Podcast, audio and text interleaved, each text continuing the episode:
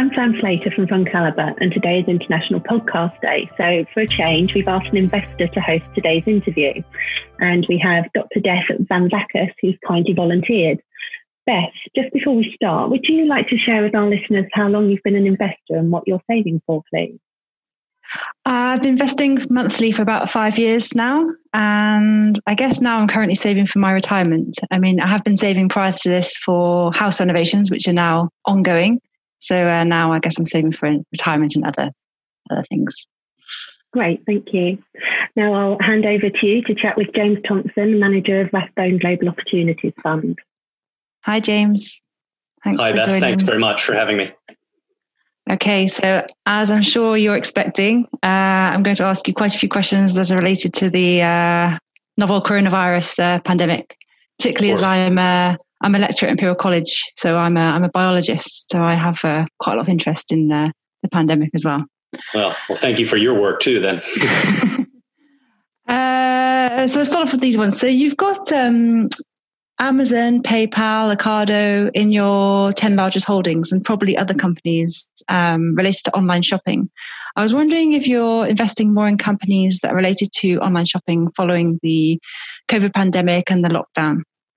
Yeah, I mean, not surprisingly, e-commerce growth has has accelerated, you know, probably more than than anyone imagined. Um, you know, it's really been a lifeline for consumers, um, and in fact, a, a lot of people you know, were introduced to online shopping who thought they didn't really need it. You know, many small businesses that I've come into contact with didn't even have an e-commerce offering or a digital presence, and they're now really scrambling. The, the, the transition is being complicated uh, by logistics. You can source the item online, but you know, is it being posted to you, click and collect, or as they call it in America, curbside pickup, which is booming uh, as consumers don't really want to dwell inside stores. Mm-hmm. So mm-hmm. Amazon, PayPal, and Ocado have been in the portfolio for years and, and were already hugely successful investments. You know, for instance, we've owned Amazon for almost 10 years uh, and made 20 times our initial investment.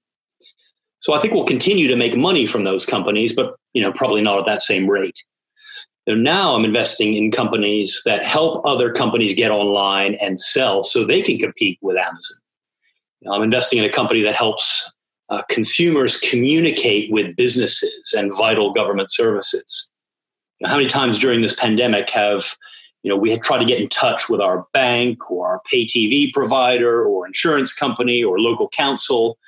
You know, only being met with that message that you know, due to coronavirus, you may have to wait longer. We have fewer staff. You know, what if many of those questions uh, could be answered without speaking to a live person? you know, an automated conversation that is actually smart and works. You know, no more waiting on hold, no more having to call between nine and five. And just a, you know, just a tiny fraction of groceries are delivered uh, to our door. Why?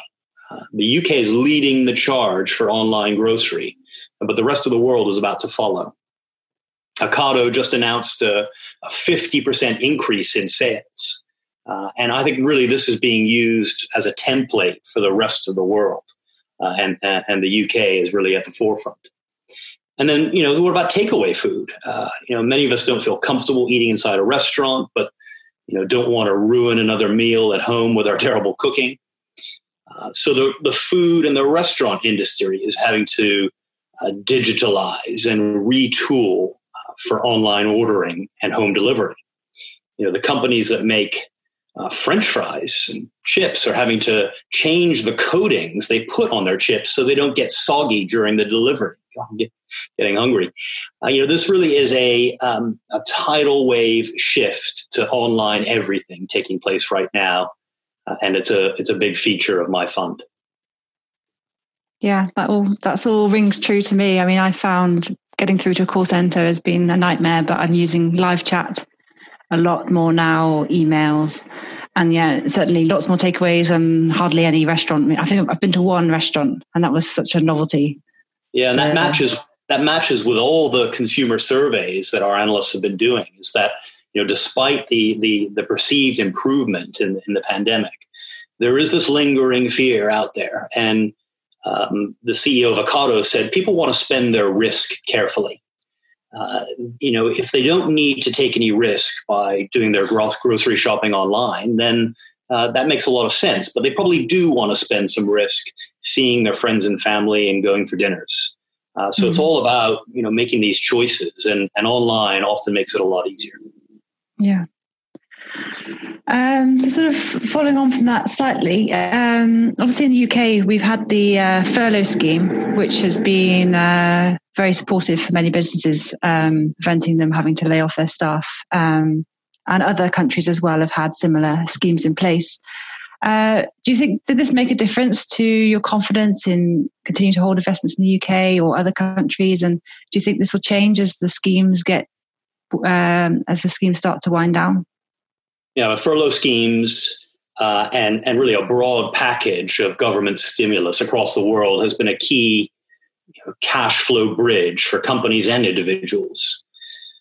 If we rewind the clock back to 2008, you know, the last uh, crisis, it took over 600 days from the start of the crisis until the full stimulus package was enacted.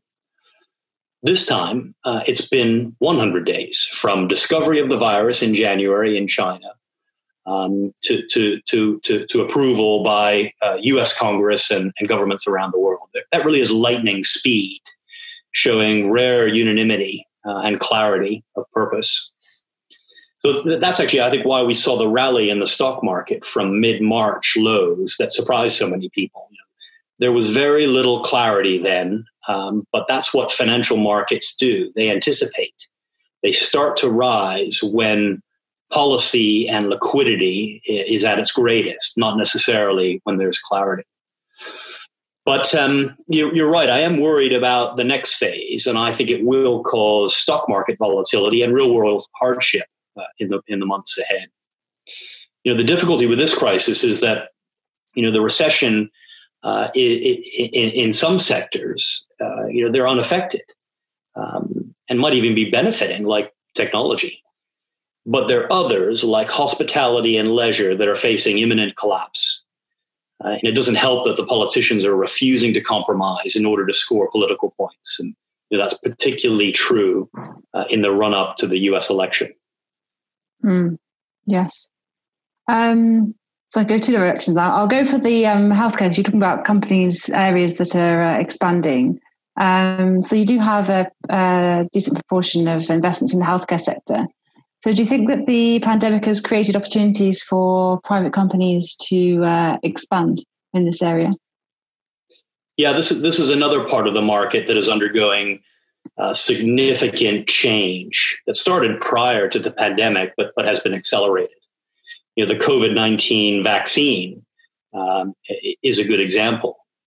You know, most likely this vaccine will not be produced and manufactured by the company that, that discovered it you know, increasingly, you know, the most innovative, uh, early stage companies who come up with these breakthroughs, you know, they just don't have the capital, the time, or the skill set to build, you know, five hundred million dollar multi-use manufacturing facilities that take three years to construct uh, ahead of a drug or a vaccine that, that may not you know, even get approved you know, and we are we are moving away from a world of mass-produced little pills. Um, you know, as you probably know more than most, you know, we're entering a world of of, of tailored medicine, uh, biological drugs that are suited to small batch production that can be later modified or expanded. You know, areas like monoclonal antibodies, cell and gene therapy. You know, I think this is where the big breakthroughs are going to happen in, in cancer and Alzheimer's. Now you can get you know very overexcited about um, these companies. I mean, who wouldn't want to be the first person to invest in a company that might discover the first ever sort of efficacious therapy for for Alzheimer's? But you know, don't forget that these private companies are you know they tend to have just a few products um, in clinical trials, and they're probably the highest risk investments you can make. Uh, mm-hmm. So I wouldn't do it in in this fund. Um, an, from an investment perspective, I have chosen to invest in the companies that provide the healthcare equipment, that outsourced manufacturing, which is playing into uh, you know, really what I think is an unstoppable trend. What about diagnostics? Do you have an interest in? There's quite a lot of uh, new technologies coming out in the diagnostic uh, area. Do you have any interest in investing in that field? Yes, I mean, I have some tangential investments in sort of med tech uh, and companies who are in more in the equipment side of things. Um, I've had a look at a few U.S. diagnostic companies as well, but we haven't we haven't pulled the trigger there yet. Um, but I'm invested in a company that makes you know the filters, the fermenters, the bioreactors that go into into drug manufacturing. Um, I don't I don't want to say who they are because I don't want to be seen to be sort of feathering my own nest or, or tipping the stock. But you know they're they're working, for instance, with about eighty percent of the of the COVID nineteen vaccines that are currently in trials. Mm-hmm. Uh, you know I don't know which one will be successful, but you know, the chances are pretty good for the company that supplies the vital equipment, uh, you know, to almost all of them. So you mentioned uh, the US. So you hold quite a lot of uh, investments in uh, in the US. So, how do you think uh, Joe Biden victory would affect the American and the international markets?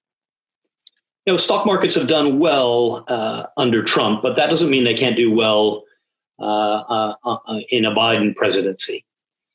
You know, he's he's a centrist, um, and what really investors have been most worried about is a sort of sharp 180, and, and that's really been taken off the table now.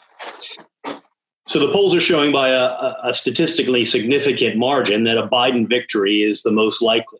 Um, you know, but but remember that presidential elections are won by swing voters in swing states, and, and they change their minds and they make their decisions late, and it's often heavily skewed to the outcome of near-term events. There's also a streak of anti-establishment uh, and shyness going around meaning that what the you know the voter tells the pollster might not be the way they actually vote uh, in the anonymity of the polling booth. So overall, you know, investors are expecting the unexpected: um, disputed results, uh, lawsuits, uh, and civil unrest. And you know, can't be taken off the table. Actually, I think the outlier event, the one that people are expecting the least, is a smooth vote, uh, a clear result uh, and calm transfer of power. You know, this would be good for all global stock markets, but it probably wouldn't be the same stocks that outperform in that environment. And we could see pretty significant change in, in stock market leadership as a result. So, talking of uncertainty, the next big uh, topic in the UK is, of course, uh, Brexit. So, have you divested or delayed investing in any UK or other countries that um, trade with the UK? due to the uncertainties surrounding uh, Brexit? Yes, you know, but that I mean, that goes back to 2016. You know, after the referendum, I reduced my UK exposure in this fund from 25% uh, down to five. You know, I just didn't know how the process would run or turn out, and you know, with a whole world of opportunities, why take the risk? So I started to to warm again to the UK after the general election, and while I don't necessarily agree with the with the path being taken, you know, at least there was clarity of purpose and a, and a clear mandate. And the negotiations have gotten noisier and uglier recently. Um, but you know, don't shortchange the adaptability, the innovation, and the grit of British business. You know, some of the best companies in the world are here, run by smart, reliable, and honorable people. And we've got loyal friends all over the world who will back us. And once the the sort of cliff edge options are taken off the table and there's some clarity on the new normal, I think there will be a flood of foreign investors who will come back in. Mm-hmm. Okay, so my final question um, I was thinking about um, sort of increasing awareness of climate change, particularly in, in the, the background of all these uh, wildfires in the US, and um, about how there's increased importance being placed on how companies treat employees. Um, so, how much importance do you place on investing in new or established green technologies or incorporating um, how staff are taken care of by different companies into your decision making? Well, this is not specifically uh, an ESG fund. So, if you're looking for a fund that seeks out or excludes investments based purely on environmental technologies, then, then this isn't right for you. But I do want companies that I invest in to take their environmental, social, and governance responsibilities seriously. You know, I expect them to act and encourage the right behavior you know, even if it means sacrificing short-term profits. So even though this fund is not core ESG, my investment process and philosophy has a natural aversion to the biggest culprits. So we don't own any fossil fuel companies, no oil and gas, no utilities, no mining companies, tobacco companies, arms dealers, or defense companies. Now, to be balanced, I don't own any wind farms or solar technology either. Here, I have concerns about the, the pace of adoption the profitability and, and the viability of some of those businesses. So I guess I'm not at either extreme. I sit, you know, sort of rather boringly in the sweet spot middle. Okay. Thank you very much. I found that really interesting. Uh, I think that's, that's all great. the questions I have for you. Yeah, that's great. Oh, thanks, Beth. Uh, that was that was that was excellent.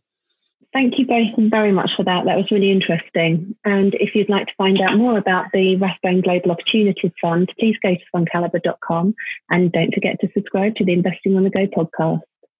Please remember we've been discussing individual stocks to bring investing to life for you. It's not a recommendation to buy or to sell. The fund may or may not still hold these stocks at the time of your listening.